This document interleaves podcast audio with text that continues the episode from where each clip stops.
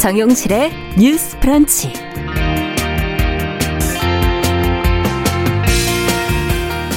안녕하십니까, 정용실입니다. 우리가 버스나 지하철에서 장애인을 잘 만나기 힘든 이유는 무엇일까요? 이들이 자유롭게 이동할 수 있도록 돕는 교통수단, 기반시설이 부족하기 때문입니다. 장애인과 비장애인 모두 안전하게 승하차할 수 있도록 이 바닥이 좀 낮게 설계가 된 저상버스가 과거에 비해서는 많아졌습니다. 하지만 장애인 이동권을 보장하려면 이 대수를 더 늘려야 한다 하는 지적이 나오고 있는데요.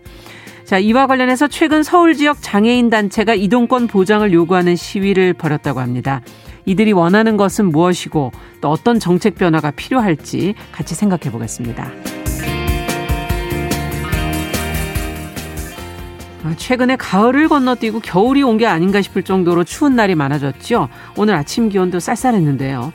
자, 이상하게 덥더니 갑자기 또 이상하게 추워진 시월의 가을. 어제부터 평년 기온을 회복했다고는 하는데 기후변화의 영향이 왠지 좀 심상치 않아 보입니다. 올 가을 이상기온의 원인은 무엇인지, 그러면 다가올 겨울은 또 어떻게 될지 잠시 뒤에 저희가 전문가 분석과 전망을 들어보도록 하겠습니다. 시월 이십오일 월요일 정용실의 뉴스 브런치 문을 엽니다. Ladies and gentlemen. 새로운 시각으로 세상을 봅니다. 정용실의 뉴스 브런치 뉴스픽. 네, 정영실의 뉴스 브런치 항상 여러분들과 함께 프로그램 만들어가고 있습니다. 오늘도 콩 앱으로 김태현님께서 들어와 주셨고요. 콩에서는 저희 캠코더 모양 버튼 누르시면 보이는 라디오 보실 수 있고요. 유튜브로도 지금 한 삼백 분 가까운 분이 들어오셨네요. 미무수아님, 써니스카이님 들어오셨습니다. 감사합니다. 자, 첫 코너 뉴스픽으로 시작을 하겠습니다. 월요일, 수요일 이 두 분이 든든히 지켜주고 계십니다. 전혜원 우석대 개공 교수님, 안녕하세요. 안녕하세요. 전혜원입니다. 네, 전지현 변호사님, 안녕하세요. 네, 안녕하세요. 네, 어, 오늘 오랜만에 좀 저희 그 정치 얘기로 좀 시작을 해보죠. 거대 양당이 아닌 제삼 시대 얘기를 좀 해볼까 하는데요. 소수 정당 얘기를 좀 해보죠. 제삼 지대 대권 주자들의 행보가 빨라지고 있다. 좀 주목하는 그런 보도들이 나오고 있는데, 지금 어떤 분위기인지, 왜 그런 것인지 전혜영 교수께서 좀 정리해 주시겠어요? 예, 내년 대선이 삼월 구일이죠. 그런데 지금 후보가 확정된 큰 정당들부터 짚어보면, 네, 민주당의 경우에는 이재명 후보가 경선을 통해서 확정이 됐고요. 네. 국민의힘의 경우에는 지금 네 명의 주자가 경쟁을 하고 있는데, 오는 십일월 오일. 다 됐네요. 그죠? 네, 다음 주 음. 금요일입니다. 그때 이제 최종 후보가 결정이 되고요. 예. 정의당의 경우에도 심상정 대선 후보가 지금 확정이 된 상태입니다. 예. 그렇다면은 민주당 후보, 국민의힘 후보, 정의당 후보 삼자 구도냐? 그렇지 않을 것이라는 지금 움직임이 음. 일고 있는 거죠. 일단 당을 꾸린 상태에 있는 정당부터 살펴보면, 국민의당의 안철수 대표의 대선 출마가 임박했다는 관측이 제기되고 예. 있습니다. 당에서 대선기획단을 꾸렸다고 하고요. 공천관리위원회도 출범시켰다고 하는데, 이르면 삼십일일 출마 선언이 나올 수도 있다라는 아. 관측이 나온 바가 있습니다. 예. 아, 그리고 지금 기성 정당이 아닌 새로운 정당을 만들고 대선을 준비하려는 움직임도 포착되고 있는데, 김동연 전 경제부총리가 음. 대선 출마는 이제 이미 했었고요. 지난 이십사일 새로운 물결이라는 새로운 정당을 창당하라는 발기인 대회를 열었고, 네, 신당 창당을 지금 하겠다는 거죠. 그래서 지금 새로운 물결이 추구하자 하는 바, 그리고 김동연 전 부총리가 주장하는 내용을 들어보면, 양당 구조로는 대한민국이 가진 구조적 문제를 해결하지 못한다. 즉 현재로서는 양당과는 음. 다른 입장에 서겠다라는 입장을 밝힌 거고요. 어, 그리고 지금 우리 사회 문제의 근본 원인은 승자 독식 구조라고 진단을 하면서, 네, 기득권을 타파하고 구조적 문제를 해결하는 대안을 제시하겠다, 이렇게 강조하고 있습니다. 그리고 이제 구체적인 비전을 보면은요, 청년들에게 도전할 기회를 제공하는 청년 투자국가, 네, 규제 개혁을 통한 일거리 정부, 그리고 부동산, 교육, 지역, 격차 해소 등의 비전을 강조하고 있는데요. 다만 뭐 여러 가지 전망이 나오고 있습니다. 지금 어, 각종 뭐 흐름을 봤을 때 민주당과 국민의힘이 아마 굉장히 치열한 경쟁을 벌일 것이라는 전망이 나오고 그렇죠. 있잖아요. 예. 그러니까 만약에 삼자 구도, 사자 구도, 오자 음. 구도가 됐을 때 어, 이 후보들이 다른 소수 정당의 후보들이 얼만큼의 득표율을 그렇죠. 가져갔냐에 따라서, 또 누구와 이합 집산을 하느냐에 따라서 승패가 나뉠 수도 있다는 음. 전망이 나올 수 있고요. 또 반대에서는 시간이 얼마 남지 않은데 제삼지대 후보들이 과연 얼마나 힘을 발휘할 수 있겠느냐라는 또 비판적인 시각도 있는 편입니다. 네, 지금 어, 얼만큼 영향력을 가질 수 있느냐에 대해서 이제 상반된 분석이 나오고 있다라고 얘기해 주셨는데, 어, 지금 여기 계신 두 분은 어떻게 생각하시는지, 어, 지금 말씀해 주신 김동연 전 부총리, 또 안철수 국민의당 대표, 어떤 행보로 또 앞으로 보일지, 대선판에서 또 어떤 정도의 어떤 방식으로의 변수가 될 것으로 예상하시는지 두 분 말씀을 좀 듣고 싶습니다. 전지현 변호사께서는 어떻게 보세요? 그 제삼지대가 어떤 변수가 되냐는 지금 그 거대 양당 진영의 후보들이 어떻게 하느냐에 달려 있는데, 네. 어제 주말까지 해가지고는 여러분들이 지금까지 어떤 대선 행보들을 보면은 그렇게 만족스럽지 않으실 것 같아요. 모든 분들이 누구를 막론하고. 예. 그래서 저는 이번 선거판에서 상당한 변수로 작용될 가능성이 있다 이렇게 봅니다. 어. 지난 서울시장 선거 있었잖아요. 재보궐선거. 있었죠. 그때 승패를 결정하는 데 있어서 핵심추가 누구였다고 생각하세요? 저는 안철수 대표가 큰 역할을 했다고 보거든요. 그렇죠. 그 왜 그러냐면은 보수 진보 사십 사십이고 중도가 이십이라고 보통 그러잖아요. 예. 중도층 표심을 잡는 게 결국 어떤 선거의 선거의 그런 핵심인데 그 부분에 대해서 기여를 했기 때문이라고 봐요. 일단은 제삼지대 관련해가지고는 양 사십에 있는 지지자들 중에서는 표를 갈라먹는다든지 아니면 중도라는 게 이것도 저것도 아니지 무슨 아젠다를 제시할 수 있는지 이렇게 볼멘 소리를 하는 경우들도 있는데, 예. 지금까지의 우리나라 정치, 지금의 정치 현실을 보면은 보수와 진보 양 극단으로 치우친 면이 상당히 있단 말이에요. 네. 그럴 때는 이거를 견제하는 균형추 역할이 반드시 필요하다고 보거든요. 음. 과거 군사 정권 시절의 와이에스, 디제이 같은 민주화 세력이 견제였다면은, 예. 지금의 견제는 스윙보트 역할을 할 수 있는 균형이라고 봐요. 네. 다만 아쉽게도 우리나라 어떤 정치 문화가 지역적 기반이 있거나 조직이, 정당 정치라는 게 원래 그렇지 않아, 그렇잖아요. 조직이라는 게 탄탄하지 않으면은 성공을 할 수가 없다 보니까는 예전 이천십이 년 대선도 그렇고 지난 재보궐도 그렇고 이게 단일화된 세력으로 해가지고는 성공을 한 적은 없지만, 네. 지금 이번 대선같이 의혹이 계속 나오고 뭔가 이렇게 실망스러운 일이 계속 일어난다면은, 예. 그거는 뭐 또 모른다. 음. 가능성은 뭐 높지는 않아 보이지만 생각이 들고요. 네. 얼마 전에 재보궐선거 끝나고 안철수 대표의 국민의힘 입당 얘기가 나왔어요. 네. 그런데 그 보수당에서 이렇게 안철수 대표와 결합을 하는 거는 어떤 쪽수의 문제가 아니라 중도 이념, 그 가치를 가지고 오는 거였는데 좀 이거를 부드럽게 진행을 하지 못했던 부분이 분명히 있다고 생각을 하는데, 네. 이거는 국민의힘의 실책이 아니었나 그렇게 생각이 듭니다. 음, 중요하다. 상당히 중요한 변수가 될 수 있다라는 지금 분석이시고요. 전혜영 교수께서는 어떻게 보세요? 저는 중요한 변수라고 보기에는 조금 더 지켜봐야 되거든요. 네. 왜냐하면 이제 큰 변수가 되려면 말 그대로 실질적인 지지율을 좌우할 수 있는 정도의 세력이라던가 지지를 얻고 있어야 되는데, 네. 그 정도라고 보기에는 조금 미미한 수준이 아닌가 생각이 듭니다. 어, 그리고 이제 변호사님께서 말씀해 주신 것 중에서 공감하는 부분은 사실 안철수 대표 같은 경우에는 어쨌든 서울시장 선거 마지막 과정에서 오세훈 후보를 적극적으로 도왔어요. 네. 뭐 같은 색깔의 목도리도 맞춰서 하고 그리고 선거운동을 해줬죠. 네, 같이, 네. 했지만 사실 합당은 되지 못했습니다. 그 과정에서 양쪽의 책임론이 다 있다라고 서로 주장을 하는데, 큰 정당이 작은 정당한테 좀 기득권도 양보하고 이래야 사실 합당이 되지. 그냥 음. 우리 안에 들어가라고 해서는 합당은 잘 되지 않거든요. 그렇죠. 그런 부분에서 이제 국민의힘이 한 박자 타이밍을 놓쳤다 이렇게 보고요. 두 번째로 근데 저는 이제 제삼지대에 대한 국민들의 갈망은 늘 있었다고 봐요. 네. 왜냐하면 기성 정치가 사실 국민들한테 되게 만족스럽지 못하다 보니 음. 반사적으로 다른 세력을 보고 있고 지금도 그런 층은 물론 존재한다고 생각을 하는데, 네. 문제는 과연 지금 김동연 전 부총리와 안철수 대표가 그걸 흡수할 수 있느냐는 좀 다른 문제겠죠. 예를 들면 이제 안철수 대표 같은 경우에는 이천십칠 년 당시 국민의당 후보로 출마했을 때는 이십일 점 사일 퍼센트나 득표를 했거든요. 네. 근데 최근에 여론조사의 모든 수치를 봐도 이 정도까지 나온 수치는 사실 찾아보기 힘듭니다. 그렇기 때문에 지금 국민들이 안철수 대표를 통해서 뭔가 확 바꿀 수 있다는 기대가 예전보다는 많이 줄었다. 음. 이렇게 좀 저는 해석을 하고요.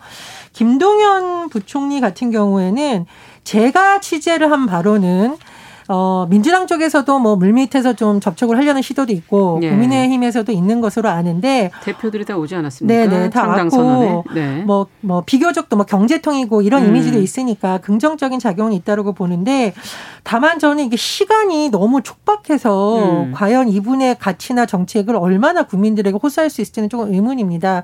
말씀드렸듯이 대선이 내년 삼월 구일이잖아요. 네. 그리고 민주당과 국민의힘 후보가 결정되면 양강 후보가 드러나면서 상대적으로 관심이 그쪽으로 쏠리는 경향이 있거든요. 네. 그래서 거기에서 얼마나 차별화를 하고 대중의 관심을 흡수해서 지지로 올리느냐는 큰 과제로 남아있다고 봅니다. 네.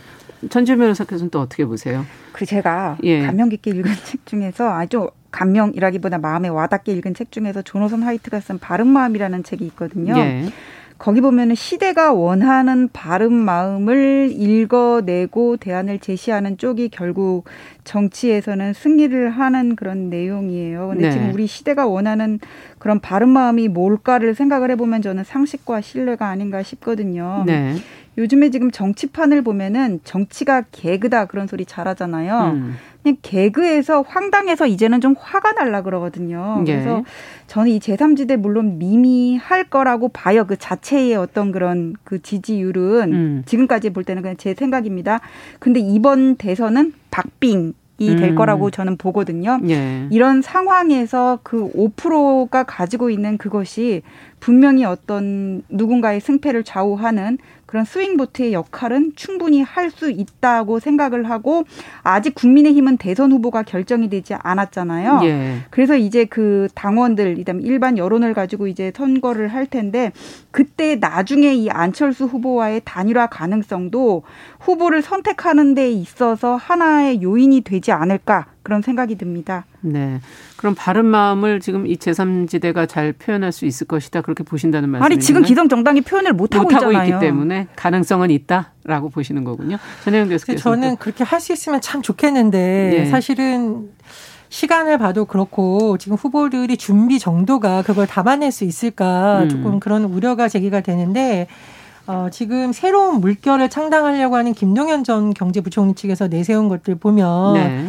예를 들면은 사 년 중임 분권형 대통령제 개헌, 예. 또 양당 구조 고착화를 막기 위한 선거법 개정 예. 이런 거 사실은 국회에서 해야 되는 거거든요. 예. 근데 지금 어쨌든 내년 대선 끝날 때까지 다수당은 민주당이잖아요. 네. 그러니까 이런 현실적인 제약을 어떻게 타개할지가 같이 뒷받침되지 않으면 그냥 좋은 구호를 외치는 것으로 볼 수 있기 때문에 조금 더 섬세한 부분이 필요하다고 생각을 하고. 또 하나는 제가 국민의힘에 굉장히 아쉬운 지점을 하나 짚다면 안철수 현상이란 말이 나온 이래로 누구누구 이름을 붙여 현상이 나온 말이 굉장히 최근에 별로 없다가 이준석 현상이란 말이 나왔었거든요. 네. 그래서 이거는 특정 정당의 문제가 아니라 이준석 현상을 계기로 국민의힘이 이른바 청년 정치를 만약 주도했다면 굉장히 지금 위력적인 힘을 발휘했을 텐데 청년들이 원하는 아젠다를 자꾸 개발하거나 이런 부분 좀 아쉬운 점이 있습니다. 그래서 저는 이제 양당이 만약 이걸 못한다면 제삼지대에 있는 정치인들이 이 문제에 대한을 만약 적극적으로 제시를 한다. 그렇다면 다 정치 세력에 대해서 비판적인 엠지 세대에게 뭐 활로를 준다. 그렇다면 좀 가능성이 남아있다고 봅니다. 네. 어쨌든 아까 얘기해 주신 그 사 년 중임제의 경우는 제왕적인 어떤 대통령의 권한을 조금 줄이는 쪽으로 국민들이 원하지 않겠는가 하는 제안을 한 것이 아닐까 하는 생각도 들긴 하는데. 그런데 대통령의 권한 분산은 사 년 예. 중임제보다는 전 대통령제 자체를 좀 손봐야 될 것 같다는 생각이 듭니다. 네. 뭐 그건 다양한 의견이 이거는 저 따로, 따로 또 저희가 좀 토론을 예. 해봐야 되겠죠. 어쨌든 중요한 변수가 될 수도 있지만 두 분의 얘기를 종합하자면 시간적 한계가 있는 것 같다라는 얘기로 정리를 해볼 수 있겠습니다. 자, 앞으로도 저희가 이제 관련된 내용, 대선의 분위기가 어떻게 가는지, 거기에서 중요한 변수, 또 이, 어, 중립지대의 어, 표심을 어떻게 어느 쪽에 끌어갈 수 있을지를 저희 계속 한번 좀 지켜보도록 하고요. 두 번째 뉴스로 또 가보도록 하죠. 어, 서울 장애인 차별 철폐 연대가 최근에 서울시 장애인 이동권 예산안 수립 또 집행을 촉구하는 시위를 벌였습니다. 구체적으로 어떤 내용을 지적을 했고 어떤 요구들을 하고 있는지 좀 들여다보도록 하겠습니다. 전지현 변호사께서 좀 정리해 주세요. 예, 제가 아는 분이 얼마 전에 이제 환승역 계단에서 사람들이 막 많이 몰리는 시간에 이렇게 쓸려서 넘어지는 바람에 예. 예, 사고로 돌아가시는 적이 있거든요. 근데 이분은 비장애인이에요. 근데 이렇게 막 급하게 몰려다니니까 중심을 못 잡고 넘어진 그런 사고였는데 있는데 예. 하물며 장애인들이 이분은 그냥 일반적인 그 계단을 걸어내리는 사람이잖아요. 별도의 승강기가 설치되어 있지 않은 지하철역을 옆에 이렇게 전동 휠체어 조력기구가 있다고 하더라도 그거에 도움을 받아가지고 내려가는 거는 사실 불가능하거든요. 네. 그럼 그렇다고 해가지고는 아 그럼 사람이 없는 시간에 다니면 안 되냐 이렇게 얘기할 수는 없는 거거든요. 그렇죠. 사람이 많은 시간에는 그때가 필요하니까 이렇게 다니는 거죠. 거고 네. 그때 시간을 피하라 그러는 거는 이동권을 제한하는 얘기밖에 안 돼요. 네. 뭐 직접적으로 이렇게 얘기는 하지 않더라도 별도의 승강기를 마련하지 않으면은 장애인들은 제대로 다닐 수가 없는 거잖아요. 그래서 결국 이동권을 제한하는 거랑 상관이 없게 되는데 이게 문제가 뭐냐면은 지금 지하철이 일 호선부터 구 호선 있고 뭐 분당선, 신분당선 이런 네. 식으로 있는데 모든 호선마다 다 승강장이 있는 거는 아니라 그래요. 그렇죠. 그렇다 보니까는 어 과거에 이천십칠 년에도 일 호선, 오 호선 그 붙는 그 신길역에서 한 장애인분이 휠체어를 옆에 리프트를 조작하다가 타고 내려가다가 네. 추락해서 돌아가신 적이 있었거든요. 네. 근데 여기 이제 승강장이 설치된 거는 또 삼 년이 지나서란 말이에요. 상황이 이렇다 보니까는 이 장애인들이 과거에 이천십오 년에 서울시에서 장애인들의 이동권 보장을 위한 어떤 예산 반영의 지침을 마련한 적이 있는데 예. 내년에 이것들을 확실히 지금 반영을 해달라고 시위를 하고 있는 겁니다. 네. 그러니까 이들이 원하는 내용을 들어보면은 일 역사에 일 동선마다 이렇게 승강기를 백 퍼센트 설치를 해주고 네. 그다음에 지금 장애인 콜택시라는 게 있기는 하지만은 이용객이 삼만 칠천 명이 넘는다고 하지만은 육백 대밖에 안 되거든요. 맞아요. 그럼 네. 이만 오천오백 명은 어떻게 다니라는 얘기예요. 이런 식으로 그 좀 시설이 아까 그러니까 어떤 인프라가 부족하다 보니까는 저상 버스의 도입을 백 퍼센트 하라. 음. 지금 이렇게 요구를 하고 있고 이것을 내년도 예산안에 반영해달라 지금 이렇게 얘기를 하고 있습니다. 네. 자, 지금 장애인 이동권 증진을 위한 서울시 선언이라는 것이 있는데 이 발표 내용을 아직은 좀 충족하지 못하고 있는 거 아닌가 하는 생각도 들고 지금 장애인 단체 요구와 관련해서 어, 좀 눈여겨보신 부분들이 무엇인지 지자체가 그러면 더 성급하게 좀 시급하게 노력해야 될 부분은 어디인지 어, 사실 서울시만의 문제는 아닌 것 같고요. 전반적으로 좀 장애인 이동권 문제에 대해서 고민이 필요할 것 같은데 두 분의 생각을 좀 들어보고 싶습니다. 그러니까 이천십오 년에 예. 장애인 이동권 증진 서울시 예. 선언이 나왔어요. 그 내용 예. 조금 더 짚어보면 이천이십오 년까지 시내 저상버스를 백 퍼센트 도입하겠다는 음. 거고 이천이십이 년까지 서울 지하철 일 역사 일 동선 승강기 백 퍼센트 설치의 내용이 담겨져 있었습니다. 네. 그러니까 장애인들은 이것을 갑자기 뚝딱 만들어달라 이런 것이 아니라 서울시에서 이런 것을 선언을 했었고 음. 또 최근에 오세훈 시장 당선되고 네. 나서 면담을 했었을 때도 이런 부분에 대한 의지를 보였으니 음. 그냥 잊지 말고 내년도 예선부터 시작해라. 이것을 예, 반영을 하고 집행을 해달라는 거거든요. 근데 네. 어쨌든 장애인 단체가 점검해온 바로는 일단 내년도 예산에도 제대로 수립이 안 돼 있고 음. 그렇다 보니 계속 적극적으로 이것을 하기 위한 어떤 집회 성격 또는 네. 대중들을 만나면서 하고 있는 거거든요. 근데 저는 이 장애인 이동권 증진 서울시 선언이 굉장히 의미가 있었다고 봅니다. 서울시 네. 차원에서 이런 선언을 하는 이유는 예산의 우선 정책 순위를 할 때 우리가 이것을 자꾸 뒤로 미루지 않고 그래도 그렇죠. 우선순위로 검토하겠다라는 거거든요. 음. 서울시에서 이런 부분 좀 다시 한번 눈여겨봤으면 좋겠고요. 두 번째로 지금 최근에 심상정 의원이 발의한 거나 이런 거 보면 음. 이 장애인 이동권 문제를 지자체에 맡기지 말고 국가 차원에서 하자는 얘기도 좀 제안을 하고 있어요. 네. 저는 이 부분은 한번 예, 국회에서 검토해 봐야 음. 되는 것이 지자체의 빈익빈 부익부 현상이 나타나고 있는데 네.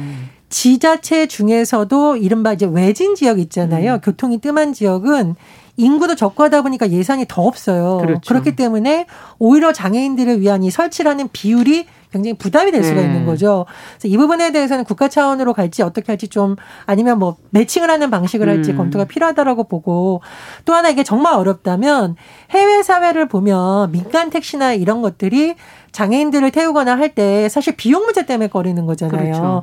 그래서 뭐 보조금을 지급해 준다던가 음. 아니면 장애인을 위한 어떤 시설을 하는 택시들을 공항에서 우선적으로 승객을 뛸 수 있는 자리에 배치해 준다던가 이런 민간 참여를 유도하는 또 정책을 만드는 방법도 있거든요. 네. 그래서 그 두 가지 방법을 놓고 국가 차원에서 해야 될 인프라는 어느 정도이고 음. 민간 민간에서. 차원에서 예, 할 수 있는 어느 건지 이게 좀 구체적 논의를 해보면 어떨까 생각이 듭니다. 서로 협력이 좀 필요하다는 민간 협력이 맞습니다. 필요하다는 말씀인 것도 네. 같고요.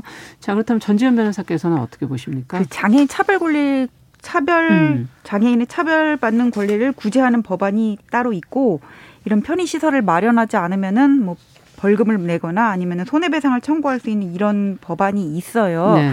근데 이게 유명무실한 게 뭐냐면은 이걸로 해가지고 받을 수 있는 손해배상액이 얼마 안 되고, 어, 어 예, 그다음에 어느 모 쇼핑몰 같은 경우에는 어, 시각 장애인을 위해 가지고는 시각 장애인들이 이걸 이용할 수 있는 장치를 마련하지 않았다고 손해배상을 냈는데 위자료 법원에서 일 인당 십만 원밖에 안, 인정이 안 됐거든요. 어, 네. 그러니까 이것들이 결국은 이거는 예산의 문제인 것 같아요. 그래서 지금 말씀하신 것처럼 예산 순 순위를 배정하는 데 있어서 좀 이 부분을 우선순위로 둬야 될 필요가 있다. 지금 그런 말씀을 드리고 싶고 네. 그다음에 너무 진부한 얘기 같지만은 국민의식이라는 게 또 필요하다고 보거든요. 예. 제가 신문에서 어떤 글을 읽었냐면은 남매가 있는데 이렇게 오빠가 결혼을 해서 새언니가 들어왔어요. 근데 여동생이랑 오빠 사이가 너무 좋아. 음. 너무 이렇게 좋다 보니까 이 새언니가 둘 사이를 질투를 한 거예요. 남편을 뺏긴 것 같다고. 예. 그래가지고 이 사람이 복수를 한다는 생각으로 이 언니 생각으로는 복수를 한다는 생각으로 이 시누이한테 장애를 가진 분을 소개팅을 시켜준 겁니다. 음. 그랬더니 이제 시부모님이 난리가 났고 결국은 부부 사이도 멀어지고 이혼 위기까지 갔다 뭐 이런 음. 글을 제가 신, 신문에서 읽은 적이 있거든요. 예. 그러니까 이것이 결국 우리 사회의 장애인에 대한 인식을 보여주는 것 같은데 미국의 디즈니랜드랑 우리나라 에버랜드 비교를 해보세요. 휠체어 타고 놀이기구 이용하는 사람 우리나라 거의 없지만 거기는 많거든요. 음. 아무리 승강기를 도입한다고 하더라도 승강기 도입해서 내려가면 거기서 끝이지 지하철을 탈 때까지 이 사람 밀어버리고 내가 먼저 타거나 음. 아니면 버스가 먼저 가버리거나 저상버스 도입해도 그런다면은 결국 안 한 거나 똑같잖아요. 그래서 예. 국민 인식이 먼저 바뀌면은 예산을 반영하거나 그런 데 있어가지고도 또 이게 어떤 민심이라든지 뭐 어떤 정서를 예, 예. 무시할 수 없으니까는 같이 이렇게 이루어질 필요가 있지 않나 싶습니다. 어쨌든 문화가 따라와야 된다, 의식이 따라와야 된다는 얘기시고요. 예. 근데 이제 교통의 경우에는 교통 음. 이동 수단을 이용하지 않으면 할 수 있는 일이 없으니까요. 그렇죠. 그래서 이동권의 개념으로 보고 있는 거거든요. 권, 권리로. 마치 우리가 선거 때 예. 장애인들이 참정권을 침해받지 않도록 모든 제도를 해야 되는 거잖아요. 음. 투표소로 가는 길서부터 그렇죠. 점자 투표 방안부터 그런 것처럼 이동을 위해서는 국가가 무조건 어떤 순위를 정해서 예산을 배정해야 된다라는 쪽. 으로 장애인 단체들이 패러다임을 전환하자고 주장을 하고 있는 거거든요. 음. 그래서 이 문제에 대해서는 좀 서울시 차원에서 전환적인 논의가 필요하다. 저는 이렇게 생각을 하고 네. 또 하나는 지금 뭐 탈시설 뭐 관련해서도 많이 이제 주장을 하고 있어요. 그런 그래서 논의도 많죠. 예, 그런 부분에 있어서 우리가 아, 뭐 시혜를 준다 이렇게 차원해 본 게 아니라 그것은 저 사람들의 권리라는 측면에서 음. 봤을 땐 또 달라지거든요. 그런 부분에서의 접근이 더 많이 필요하다고 봅니다. 탈시설을 하려면 이동권이 상당히 중요해지는 맞습니다. 것이죠. 네. 예, 다른 것보다. 어, 지금 법적인 부분도 잠깐 짚어주셨는데 어, 전진 변호사께서 조금 더 추가해 주실 말씀은 없나요? 법적인 부분 짚었는데 법으로 음. 이 문제 해결하는 거는 한계가 있어요. 네. 이거 해가지고는 뭐 헌법소원 해가지고는 뭐 예를 들어서 법을 바꾼다고 하더라도 예. 법 자체가 바꿔진다고 해서 거기에 대한 예산 집행이나 집행이 음. 필요한 거지 이걸로 장애인의 이동권을 저절로 보장해 줄 수는 없고 음. 장애인 차별권리 그 구제법 같은 경우에도 제가 말씀드린 것처럼 손해배상이라든지 벌금이 얼마 안 되고 거기에 예산 배정하는 그 포션은 크다면은 이것도 결국은 또 유명무실할 수밖에 없는 거거든요. 그래서 네. 법은 이게 민간에서 해결이 안 되거나 어떤 분쟁이 생길 때 해결할 수 있는 가장 최소한의 조치고 음. 중요한 거는 어떤 행정 마인드하고 국민 인식이 되겠죠. 네. 알겠습니다. 어떤 국민의 인식과 더불어서 예산을 어떻게 배정하느냐의 문제도 같이 좀 고민을 해봐야 될 것 같네요. 자, 오늘 뉴스픽 전지현 변호사, 전혜영 교수 두 분과 함께 이야기 나눠봤습니다. 말씀 잘 들었습니다. 감사합니다. 감사합니다. 안녕히 계세요. 네, 정영실의 뉴스 브런치 일 부 마치고 잠시 후에 저희 이 부로 돌아오도록 하겠습니다. 어, 열한 시 삼십 분부터 일부 지역국에서는 해당 지역 방송을 보내드립니다.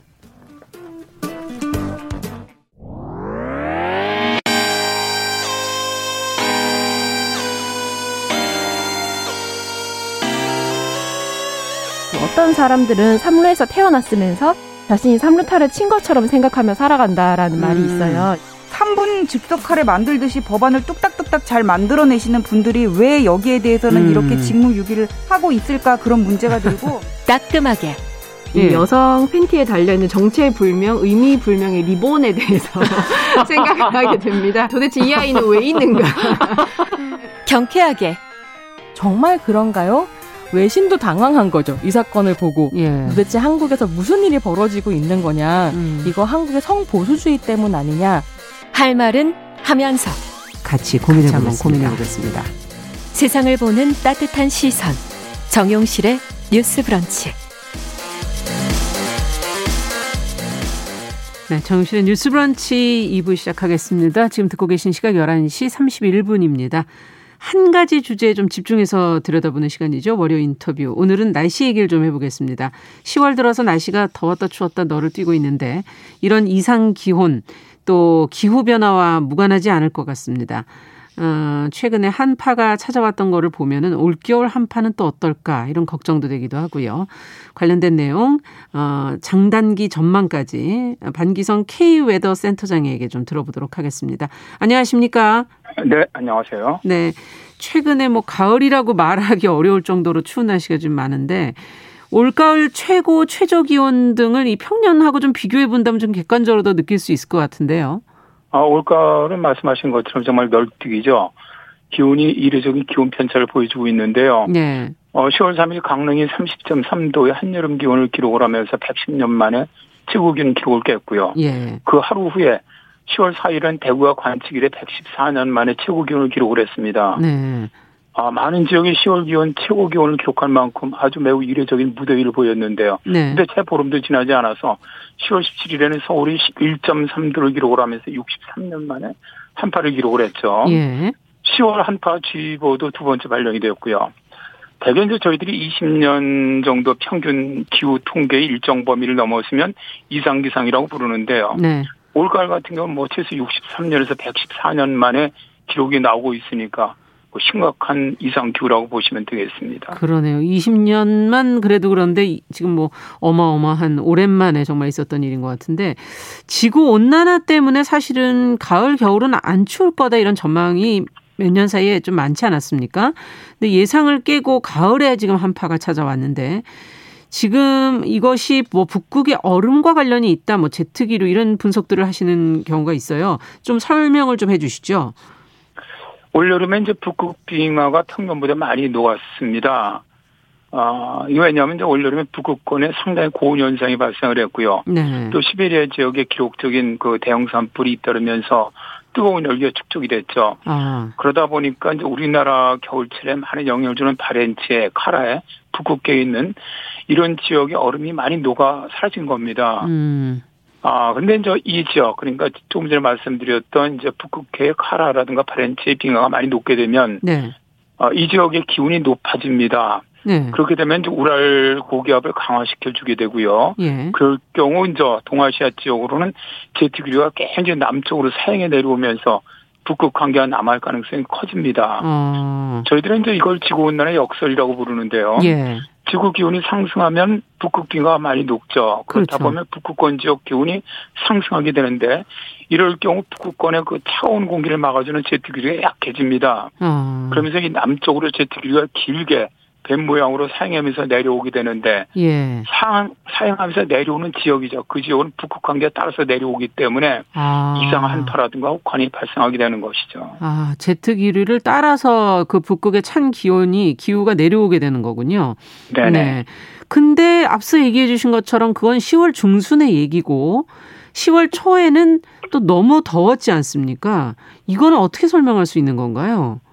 올해 이제 구월 중순부터 시월 십오일까지 이상고온 현상을 보였습니다. 우리나라가. 예. 근데 이제 앞에서 말씀드린 것까지 시월 초순에는 아주 극히 이례적인 정말 그 한여름 기온이 그랬죠. 발생한 것은 이 아열대 고기압이 꼭 여름처럼 강하게 우리나라로 확정해 왔기 때문인데요. 네. 아열대 고기압이 우리나라로 확정하게 된 것은 올가을에 좀 이례적으로 적도 상공 쪽으로 열대 쓰림대가 많이 발생을 했습니다. 예. 어, 이곳에서 그러면 열, 열, 열대 수림대가 많이 발생하면 적도 상공으로 공기가 상승해 올라가는 공기가 저, 저 저희들이 이제 대기 대순환인데 네. 중위도 상공으로서 하강기를 만들어냅니다. 예. 그럼 하강기를 강하게 주면 줄수록 중위도 그러니까 아열대 고압대는 더 강화가 됩니다. 예. 아열대 고압대는 우리가 흔히 말하는 북태평양 고기압인데요. 그렇죠. 이 고압대는 어, 역학적 고기압이기 때문에. 이 하강기류가 가면 갈수록 더 발달해 버리거든요. 아. 그렇다 보니까 이 그런 기업계들이 서로 피드백, 영향을 주는 것이죠. 네. 그러니까 이제 올해 이제 가을이 이례적으로 아열대 고압대가 발달하다 보니까 지금 북태평양 고기에 발달하다 보니까 이 영향을 받는 우리나라는 뭐 이례적으로 굉장히 더울 수밖에 음, 없었던 것이죠. 그렇군요. 그러니까 지금 남쪽에서의 그 북태평양 고기압과 북극에서의 그 영향이 우리에게는 다 올 수 있는데 그것이 서로 번갈아서 이렇게 막 크게 오다 보면 우리는 더웠다 추웠다 더웠다 추웠다 이렇게 되는 게 아닌가 이런 생각도 좀 들기도 하고요. 네네. 예, 본, 그럼 본격적인 겨울이 오기 전에 원래는 늦가을에 한파가 오지 않습니까? 그게 또 올까요 그러면?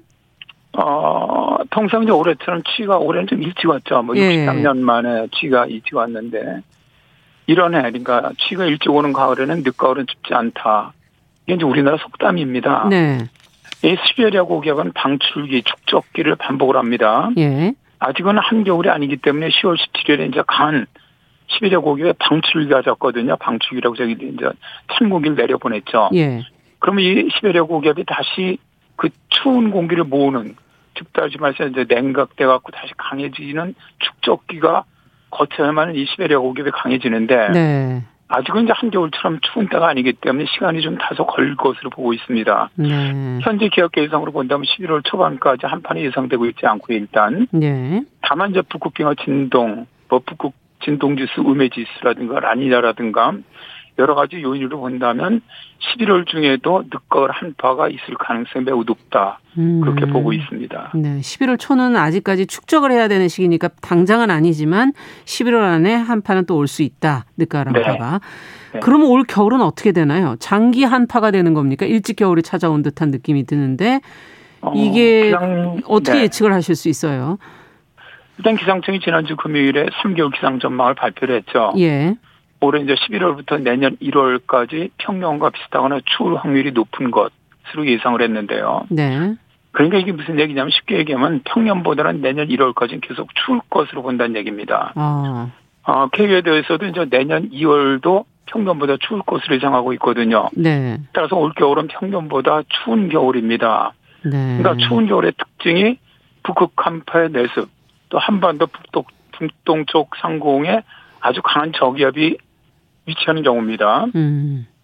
이런 경우는 추위가 오래 지속되면서 아주 매우 강한 한파가 내려오는 특성이 있습니다. 예. 따라서 올겨울은 이제 기온의 이 변화, 그 진폭은 굉장히 클 것 같아요. 더웠다 추웠다가. 네. 그렇지만 네. 기간이 긴 한파가 몇 차례 정도는 내습하지 않겠나. 네. 그렇게 예상을 합니다. 추운 겨울이 예상된다. 네네. 사계절이었는데 점점 봄과 가을이 짧아지고 있어서 다들 여름과 겨울만 너무 긴 것 아니냐. 이렇게 너무 덥고 너무 추운 거 아니냐 걱정들을 하세요. 한반도 계절 변화는 장기적으로 어떻게 전망을 하십니까? 어, 기상청에서 이제 올해 사월에 백 년 동안의 한반도 계절 분석을 했었죠. 네. 여름은 이십 일 늘어났고요. 겨울은 이십이 일 줄어들었고요. 봄은 육 일 늘어났고 가을은 육 일, 사 일 정도 줄어드는 것으로 나타났는데요. 네. 올해는 보면은 지금 뭐 여름에서 바로 겨울로 가는 듯한 날씨 아닙니까? 그렇죠. 근데 전체 이런 날씨로 변해가지 않겠나 그렇게 보입니다. 음. 장기적으로 본다면 결국 여름은 급격히 늘어날 것으로 보이고요. 아. 겨울은 줄어듭니다. 그렇지만 어, 여름과 겨울의 뚜렷한 두 계절이 존재를 하고요. 미래로 예. 가면. 봄이나 가을은 아주 짧은 정도의 간절기 정도만 있는 이런 형태로 변해나가지 않겠나. 예. 그렇게 예상을 하고 있습니다. 아쉽네요. 봄과 가을이 가장 좋은 계절인데 안타깝습니다. 어쨌든 우리나라 말고도 이런 이상기온이 두드러지고 기후변화의 영향을 받는 나라들도 늘지 않을까요? 어떤 아, 나라들이 뭐... 있나요? 음. 올해 뭐 지구온난화로 인해 발생하는 기후변화는 상상을 초월하는 그런 기운들이 많이 발생을 하고 있죠. 올해 초 이제 이상호관이 전 세계를 강타했는데 일월에 혹한으로 베이징이 극강기온을 갱신했고 대만이 한파로 백이십육 명이 사망을 했고요. 네. 일본은 이제 동해상에서 한파로 만들어진 눈구름이 도쿠지마에 이 미터 팔십일 센티미터 폭설을 쏟아보면서 와. 오십육 명의 사망자를 발생을 했죠. 네. 아프리카 사하라 사막이 영하로 내려가면서 눈이 내려 쌓였고요. 근데 이 올해는 더 강력한 북극 한파가 내려오면서 북미 지역에 내려왔죠. 예. 미국의 아주 가장 남쪽인 텍사스주에 영하 십구 도까지 떨어졌는데요. 이 지역은 이월 평균 기온이 영상 한 십오 도 정도 되는 지역입니다. 음. 우리나라와 제주도보다 더 따뜻한 지역인데 이 지역이 영하 십구 도까지 떨어지면서 완전히 얼어붙었죠. 네. 대규모 정전이 발생하면서 삼성전자 공장, 우리나라 이제 그곳에 있는 삼성전자 공장도 몇 달 동안 가동 중단 준비가 안 돼 있었던 거죠, 추위에. 네. 네네. 유럽은 뭐 육십오 년 만에 혹한이었고요. 여름에 이상고온은 더 심했는데요. 미 서부 지역, 캐나다 서부 지역으로는 음. 거의 오십 도에 가까운 폭염이 발생했고요. 네. 특히 이 캐나다 서부 지역 폭염은 이천 년 정도에 발생할 폭염이었고요. 예. 유럽 시베리아 지역도 극한 폭염이 발생을 했죠. 이에 기록적인 유럽의 대홍수, 중국 정저우 지역의 최악의 홍수, 야. 슈퍼 허리케인, 토네이도 지진. 뭐 지금 봄에 올해 나타나는 현상들은요. 전 세계가 또 한 번도 경험해보지 않았던 이런 이상기후. 예. 이제 많이 발생하고 있는 그런 해입니다. 참 걱정스럽습니다. 앞으로 더 어, 예보를 더 정확하게 또 해주셔서 이런 어떤 문제로부터 좀 대비할 수 있도록 도와주셔야 될 것 같네요. 네. 열심히 네. 해갖고 그렇게 미리 좀 하도록 하겠습니다. 네. 오늘 말씀 여기까지 듣겠습니다. 감사합니다. 네. 고맙습니다. 네. 월요 인터뷰 반기성 K웨더 센터장과 함께 올가을 이상기온의 원인은 무엇인지 한반도 날씨와 계절에 대한 이야기까지 나눠봤습니다.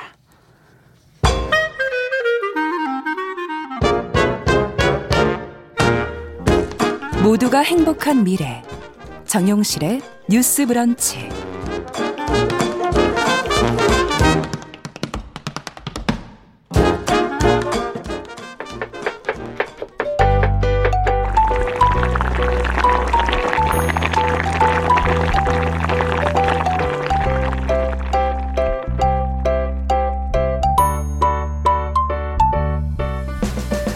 네, 이번에는 건강한 식탁 시간입니다. 식생활과 식재료에 대한 정보 여러분께 재미있게 전해드리고 있습니다. 오늘도 홍신애 요리연구가 자리해 주셨어요. 어서 오세요. 안녕하세요. 오늘은 호박 얘기를 해 주신다고. 네, 가을 하면 생각나는 식재료 중에 하나가 또 호박이죠. 호박, 아, 호박 종, 하면 떠올리는 이미지. 애호박 뭐 동글동글한 어, 이미지. 호박 되게 많죠. 네. 네. 애호박은 사실 여름 제철이라고 얘기를 하긴 하는데. 아, 그래요? 지금 이제 약간 많이 보이는 것들이 약호박이라 그래가지고 막 되게 크고 아, 늙은 노란, 호박? 그쵸, 늙은, 늙은 호박들. 호박? 예. 그런 것도 있고 뭐 단호박도 많이 보이고요. 예, 단호박도 많이 보여요. 예, 소, 어떤 호박을 좋아하세요?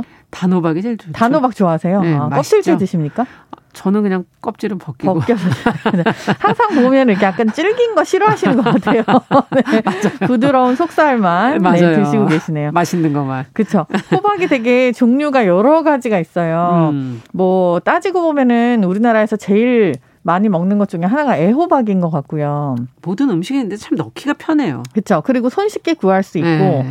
어, 이렇게 농산물 끓여도 들어가야 되고. 그렇죠. 뭐. 농산물이 예. 가격이 되게 업다운이 심한 편이지만 애호박 같은 경우는 그냥 약간 꾸준한 그런 아. 식이죠. 그렇기 때문에 그 가격을 얘기를 할 때 뉴스에서 제일 많이 다루고 있는 농산물 작물 중에 하나가 애호박이잖아요. 그렇군요. 그래서 뭐 애호박 가격이 뭐 팔백구십 원이었다가 예. 오늘은 뭐 천이백 원까지 치솟 샀습니다. 예. 뭐 이런 얘기들 되게 많이 하는. 그래도 딴 거에 비해서는 덜 치솟는 것 같아요. 약간 표준적인 그런 어떠한 예. 가격을 가지고 있는 것 같아요. 그러니까 생산량도 항상 일정하고 음. 소비도 거의 비슷한 패턴이어서 그렇죠. 그게 약간 기준이 되고 있는 것 같고 그러면은 저희 초반에 얘기를 했는데 늙은 호박이 있고 애호박이 있는데 네. 어, 요즘 어린 십 대들을 보니까 음. 이 두 가지가 같은 호박이거든요. 아. 이게 이제 애였을 때 이런 모습이었다가 나이가 들면 그렇게 크는 건데 예. 이게 같은 호박인 거를 모르고 있는 친구들이 되게 많더라고요. 모양, 좀 다르니까. 너무 다르죠. 솔직히 말해서. 겉으로 봤을 때. 예. 예. 너무 네, 자란 다음에 모습이 음. 너무 다르기 때문에. 근데 이게 사실은 같은 호박이고 음. 호박이 솔직하게 말씀드리면 진짜 계열이 정말 많아요. 계열이요? 네. 우리가 알고 있는 것처럼 이렇게 표피가 노란 호박도 있지만 네. 또 단호박도 있고 그쵸. 또 주끼니라고 하는 서양호박이라고도 하지만 뭐 여름호박. 길쭉하게 생긴 네. 거요? 예. 이거를 우리나라에서는 또 돼지호박이라고 하기도 하고 아. 또 애호박도 있는데 애호박이랑 비슷한데 또 둥근 호박도 있고 맞아요. 어떤 데선 조선호박이라고도 그러고 네. 또 다 큰 호박을 약호박이라고 하는 것도 있고 또 뭐 되게 여러 가지가 음, 있죠. 늙은 호박이라고도 이름이 하고. 이름이 많다는 거군요. 네, 이름이 굉장히 많은데 음. 이게 계열이 그냥 어, 따지고 보면 총 세 가지로 나눠져요. 음. 그래갖고 이게 뭐 동양계가 있고 동양계. 서양계가 있고 서양계. 그리고 페포계가 있고 뭐 이렇게가 네. 나눠지는데 네. 사실 어, 다른 건 다 그냥 기억하지 못하더라도 우리가 지금 흔히 이렇게 동양, 서양, 페포 이렇게 나누는 게 지금 네. 우리가 알아서는 사실 그렇게 도움이 안 되고 네. 그냥 다 커서도 파란색인 게 있거든요. 아. 그게 주끼니 호박 같은 거예요. 아. 그걸 우리가 서양자를 붙이잖아요. 맞아요. 근데 이 모든 것들이 솔직하게 말씀드리면 다 아메리카 대륙에서 온 거라서 다 서양계예요. 아. 우리가 흔히 알고 있는 늙은 호박, 조선 호박 이것도 원래 우리나라 종자가 아니에요. 다 밖에서 온 거군요. 네, 그래서 근데 되게 특이하게도 지금 늙은 호박이라고 알고 있는 그 큰 호박들 음. 원래 어렸을 때 애호박으로 먹는 그쵸. 거 이거는 고려 시대 때부터 재배를 해왔다라는 그런 기록이 있어요, 또. 어, 오래전부터. 네. 네. 그렇기 때문에 사실은 이게 원산지를 따진다라고 음. 하는 게 어디가 진실인지 정확하게는 알 수 없지만 음. 계열로 나누면 일단 그렇고. 그렇군요. 우리가 제일 많이 먹는 게 일단은 애호박. 그렇죠. 그리고 단호박. 단호박. 음. 그리고 돼지호박이라고 하는 여름호박 음. 주키니. 그리고 늙은 호박. 호박 요렇게 정도만 알고 계시면 쭉 그냥 음. 뭐 쓰시는 데는 조금 문제가 없을 것 같고 이게 용도나 그런 음. 게 요리의 용도가 맛에 따라서 약간 다른 거예요. 예. 성질이 조금씩 다르거든요. 예. 오늘은 그 얘기를 조금 해볼까 합니다. 그러죠. 그러면 지금 요즘에 아까 제철인 거는 늙은 호박이다. 늙은 호박이죠. 이렇게 말씀하셨고 네. 그럼 지금 그게 가장 맛있다? 가장 맛있을 때죠. 지금이 제일 잘 익었을 때고요. 음. 어... 신데렐라가 마차 나중에 뭐 타고 가는지 혹시 기억하세요? 호박마차. 그쵸. 네. 그, 그 호박마차가 이거예요. 이 노란 색깔이 이게 빵 터져갖고 큰 호박마차가 되는 거거든요. 그러니까요. 네. 그러니까 이 늙은 호박은 사실 동서양을 망라하고 똑같아요. 음. 그리고 이제 할로윈 시즌이라 그래갖고 시월 말에. 그거 파가지고. 네, 그런, 그렇게 파고 하는 네. 것들도 다 이 늙은, 늙은 호박들이거든요. 음. 이거는 다 똑같아요. 음. 근데 이 늙은 호박이 요즘에 제철이라고 하는 게 이제 애호박일 때 여름에 그쵸? 계속 잘 커갖고 늙어가지고 네, 그렇죠. 이제 나이가 좀 들어서 음. 커져서 이렇게 음. 많이 변하는 건데 이 늙은 호박을 한국에서 또 약호박이라고도 얘기를 해요. 음. 이게 이제 뭐 효능이 되게 많다. 그래서 네. 입증된 거로는 뭐 부종을 가라앉히고 그렇죠. 그래서 왜 임산부들이 애를 낳고 나서는 에이. 이 호박즙 같은 거를 먹잖아요. 많이 먹죠. 네, 그런 것들이 다 이런 어. 효능에서 오는 거라서. 어, 약호박이라고도 하고 이 약호박이라고 하는 늙은 호박들은 버릴 게 하나도 없어요.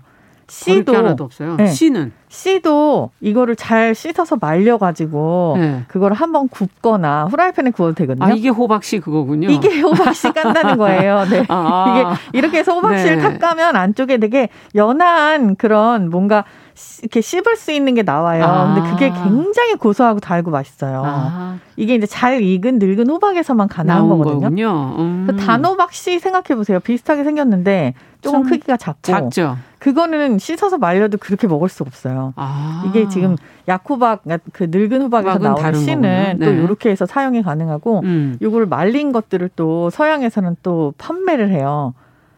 요걸 이렇게 탁 부러뜨려서 먹을 수 있게 아. 약간 되게 큰 해바라기 씨처럼 생겼거든요. 아. 그래서 굉장히 달고 맛있는 씨여서 씨까지 다 활용이 가능하고 그러네요. 껍질은 또 껍질은. 약을 내리잖아요. 그걸 음. 고아가지고 아. 이게 또 부종에 좋다고 하는 그거죠. 껍질 부분이 좋은 겁니다. 껍질까지 그래서 통으로 다, 다 쓰죠. 네. 아. 정말 버릴 게 없는데. 버릴 게 하나도 이게 없어요. 늙은 호박을 보통은 너무 크잖아요. 한 음. 번에 이제 짜게면은 크니까 보통 이제 썰어서 네. 냉동실에 넣어놨다가 음. 이제 죽 끓여 먹거나 예, 그럴 때 보통 생각 떠오르거든요. 네, 네. 이걸로 해 먹을 수 있는 요리 하니까 저는 지금 죽밖에 죽. 생각이 안 나네. 그렇죠.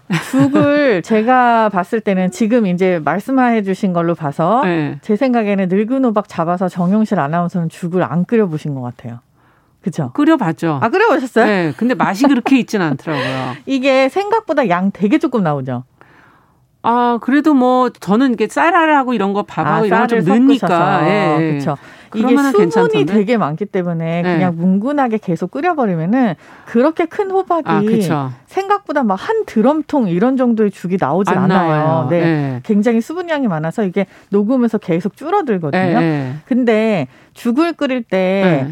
어, 뭐, 쌀을 넣으셔도 좋고, 아니면 팥이라든지 뭐 이런 콩이라든지 예. 이런 걸 다 넣어갖고, 이걸 호박 범벅이라고도 음. 얘기하죠. 완전 죽 형태라기보다는 이제 약간 여러 가지 곡물을 섞어서 하는 거. 네. 그리고 당도가 아주 솔직하게 말씀드리면은. 별로 호박, 없어요. 네, 호박 자체가 가지고 있는 당도는 좀 많이 부족해서, 그냥 끓이게 되면은. 우리가 알고 있는 그 호박죽 맛이 안 나죠. 그래서 설탕을 넣다 보니까 너무 넣는 거예요. 너무 달고. 네. 소금이 꼭 들어가야 됩니다. 아. 혹은 소금이나 간장으로 간을 하셔야 설탕의 양을 조금 줄이면서 아. 간이 잘 맞는 밸런스를 유지를 하실 수가 있고요. 예. 그리고 그 안에 이렇게 섬유질이 있어요. 씨 있는 곳에. 그쵸. 그런 것까지도 솔직히 다 쓰셔야 음. 호박은 조금 더 건강하게 더 영양가 있게 드실 수가 있고 음. 호박죽 말고 제가 추천해드리고 싶은 건 냉동실에 들어가기 전에 뭘 해야 돼요? 호박을 채를 한번 썰어보세요. 네. 이걸 채를 썰어서 전분으로 살짝 묻힌 다음에 네. 그대로 그냥 전을 붙이잖아요. 전. 이렇게 해서 기름이 닿으면은 이 늙은 호박이 굉장히 단맛이 강해져요. 아. 그래서 요거를 초간장만 탁 찍어 드시면은 세상에 이게 진짜 가을 맛인가 싶을 정도의 아, 전이 돼요. 전. 그리고 더 네. 좋은 거는 어, 이 호박을 한번 찌거나 아니면 이제 살만 바른 다음에 전자레인지 한번 돌려요. 음. 그렇게 하면 이게 수분이 많아서 금방 익거든요. 이 상태로 우유랑 같이 갈아요. 예. 이렇게 해갖고 먹으면 이게 호박 라떼거든요. 호박 라떼. 네, 생각보다 어. 아주 맛있고 든든하고. 아, 든든하겠네요, 정말. 여자들한테 아주 좋아요. 이게 호박에 와. 사실 비타민 B군 되게 많다고 알려져 있어서 활력이 되게 좋은 그런 식품이잖아요. 아. 근데 이거를 아침 식사로 드시는 거를 저는 좀 권해드리고 싶어요. 음. 이걸 조금 더 맛있게 드시는 방법은 저 같은 경우에 사과를 좀 넣어요. 거기에? 네. 그렇게 해갖고 같이 갈면 아. 우유, 사과, 단맛이 조금 더 강해지면서 호박, 상큼해지겠네요. 네, 약간. 같이 네. 갈아서 이렇게 그냥 쭉 들이키는 그런 음. 정도로 하면은 조금 약간 걸쭉하게 하는 게 좋아서 호박 양을 좀 더 많이 넣으시는 게 든든하게. 좋거든요. 맛있습니다. 아, 여기에 이제 소금은 꼭 들어가야 돼요. 이 호박에는 소금이 가장 중요한 거군요. 소금 간을 하셔야 이게 어느 정도 단맛이 그거, 살아난다는 거죠. 맞아요. 그 설탕을 아무리 넣어도 계속 단맛이 원하는 맞아요. 그 맛이 안 나더라고요. 아. 간이 맞아야 돼요. 네, 이 늙은 호박죽 맛있게 끓이는 비법 아까 뭐 범벅 얘기도 해주시고 네. 이것저것 넣을 수 있다 공유를. 네. 근데 본인 홍신애 씨께서 직접 이게 제일 맛있더라 뭐 넣어보니까 아, 저는 기장 네. 기장 네 찰기장이라고 있어요. 예. 노란 색깔 약간 그 있잖아요. 자잘한 거 자잘한 거. 예. 네. 그 찰기장을 같이 넣고 쓰시면은 이게 찰기장 양이 그러니까 막 너무 많지만 음. 않으면은 수분이 좀 유지될 수 있게끔 예. 약간 스프처럼 스프처럼 네, 그렇게 하면 이게 안에서 이렇게 토로로록 하는 느낌이 있는 게 굉장히 달고 맛있어져요. 음. 찰기장 자체가 달거든요. 아. 소금 간만 조금 해가지고 죽을 한번 끓여보시라고. 그러면 두 가지가 같이 어우러져서 단맛이 강해지는 그쵸. 거군요. 그리고 저는 또 콩을 음. 엄청나게 좋아합니다. 음. 근데 요즘에 뭐 땅콩도 나오지만 요즘에 나오는 콩들이 되게 많이 있어요. 종류가 많죠. 네. 네. 그래서 뭐 모듬 콩이라고 해서 사시는 것도 네. 그냥 그 콩을 따로 조리를 안 하시고 아예 호박죽 처음에 호박 넣고 이제 호박죽 끓일 때 물 안 넣고 끓이는 건 아시죠? 조금 넣었었는데 아, 아 물을 안 넣으셔야 돼요. 처음에 조금 그래도 이게 끓으라고 물을 아, 조금 처음에 넣었죠. 끓일 때 아주 약불로 아, 해가지고 살살 하면 살살 됩니까? 녹이듯이 뚜껑을 아. 덮어서 하면은 자기 수분이 확 나오거든요. 예, 아주 중요한 얘기를 지금 해주셨어요. 네, 그래서 호박이 네. 수분이 많기 때문에 여기다 그냥 굳이 물을 안 부으셔도 음. 좋고 불 조절에 실패할 것 같아서 내가 조금 넣잖아요. 네, 보통. 그렇게 한다라고 하면은 정말 한 네다섯 숟가락만 넣으시는 거예요. 아, 그렇게 적게. 그래서, 그래서 그 적은 수분이 수증기가 돼서 올라오면서 호박에 있는 수증기를 뺄 수 있게끔만 음. 약간 윤활유 역할을 한 정도로만 넣으시면 셔야지 물을 막 잠기게 자작하게 한 다음에 뭐 이렇게 좀 밑에 깔리게 그렇게 네, 넣어도 많더라고요. 정말 천년만년 끓이셔야 돼요. 네. 수, 호박이 아, 되게 어쩐지 수분이 주, 많아요. 그냥 죽이 그냥 물이 묽어져가지고 왜 묽은가 했더니 그렇게 하면 이제 곡물 양이 더 늘어나고 그렇게 맞아요. 하면 또 양이 뿔고 하면서 약간 뭔가 그 미역국 사태처럼 이 인분만 끓이려고 했는데 오십 인분 끓이게 되는 이렇게 오 인분이 나오는. 네. 아니 그러면 수분을 안 넣고 처음에 늙은 호박을 끓이다가 네. 비법을 이제 알려주셔야죠. 아, 끓이는 방법을 그럼 설명을 드리면은 무슨 어, 이렇게 해서 호박이 조금 주저앉으면서 수분이 나온다라고 네. 시작 생각이 되면 그때 이제 씻은 국물을 조금 넣고 아. 그렇게 하고 같이 볶듯이 저으시면서 끓이시면 돼요. 음. 국물의 양이 절대 많을 필요가 없어요. 음. 국물의 양을 많이 넣으시려면 그때는 수분을 더 하셔야 되고 그렇죠. 국물이 아무래도 건조가 돼 있으니까 네. 이렇게 되면은 이게 호박 범벅이 돼요. 아. 그건 이제 오래 끓이는 게 아니라 그냥 호박이 녹을 정도까지만 이렇게 끓여서. 저어서 끓이면 되는 거고 음. 죽을 하신다라고 하면 이게 좋고요. 쌀가루를 넣으시는 걸 사실 저는 또 음. 추천을 드리고 싶어요. 쌀가루. 쌀가루를, 많이들 넣으시죠? 그죠. 네. 쌀가루 이렇게 잘 개어가지고 물에 살짝만 네. 그렇게 갖고 넣으시면은 호박 맛이 확 살아나면서 건더기가 없는 약간 노란 빛깔의 음. 호박죽이 되죠. 네. 야, 이거 또 시간이. 시간이 없나요? 일 분, 아, 오늘 되게 할 얘기가 많은데요? 일 분 정도 남아있는데. 단호박 단호박까지는 못했네요. 단호박까지만 하고 끝내죠, 오늘은. 안 되겠어요. 단호박... 애호박은 다음 시간에 하고. 아, 그쵸. 주키니하고. 단호박도 서양계 호박 중에 음. 일종이긴 한데, 이 호박은 겉에가 파란색이잖아요. 네. 이거는, 어, 밤 맛이 난다 그래갖고, 밤 호박이라고 하기도 해요. 음. 그래서 제주도에서 요새 또 되게 많이 키우고 있잖아요. 음. 그래서 밤호박, 단호박, 이게 네. 두 개가 다른 게 아니라는 거. 음. 아, 그리고 저희 애호박 얘기도 아직 못 해가지고. 그건 다음 시간에 하죠. 아, 그러니까요. 네, 단호박만. 단호박만 좀 해줘. 쪄서 많이들 드시잖아요. 쪄서 먹으면 좋고요. 단호박 네. 같은 경우에도 찐 다음에 기름이 한번 지지게 되면 훨씬 더 흡수가 잘 돼요. 아, 영양성분이. 그래서 네. 찐 다음에 구워서 먹는 거를 저는 추천을 드리고 싶고 음. 단호박에 있는 씨는 빼신 다음에 그 씨는 사실 뭘로 어떻게 할 수가 없거든요. 그냥 버려야 되죠. 네, 그냥 버리시는데 음. 이게 또 씨랑 안에 있는 것들이 영양성분이 많아서 이거를 가능하시면 살짝 말렸다가 차로 한번 끓여 드시는 것도 되게 좋아요. 아, 차로. 네, 이렇게 하면 호박도 버릴 게 없고 아. 단호박 껍질이 뭐가 요철이 되게 많고 뭔가 홈이 많이 파여 있어서 완전 지저분해 보여요. 어떻게 씻어야 되는지 물어보시면 진짜 안 돼. 네, 이 씻는 법부터 그럼 다음 시간에 해드리겠습니다. 아니, 이렇게 연결을 이런 식으로, 야, 다음 주 월요일 안 들을 수가 없게 어, 만드시네. 호박이 생각보다 할 얘기가 되게 많았네요. 아, 알겠습니다. 건강한 식탁, 홍신의 요리연구가와 함께 했습니다. 다음 시간에 좀 이어주세요. 네. 네. 정용실의 뉴스 브런치 월요일 순서도 같이 인사드리겠습니다. 전 내일 뵙겠습니다. 감사합니다.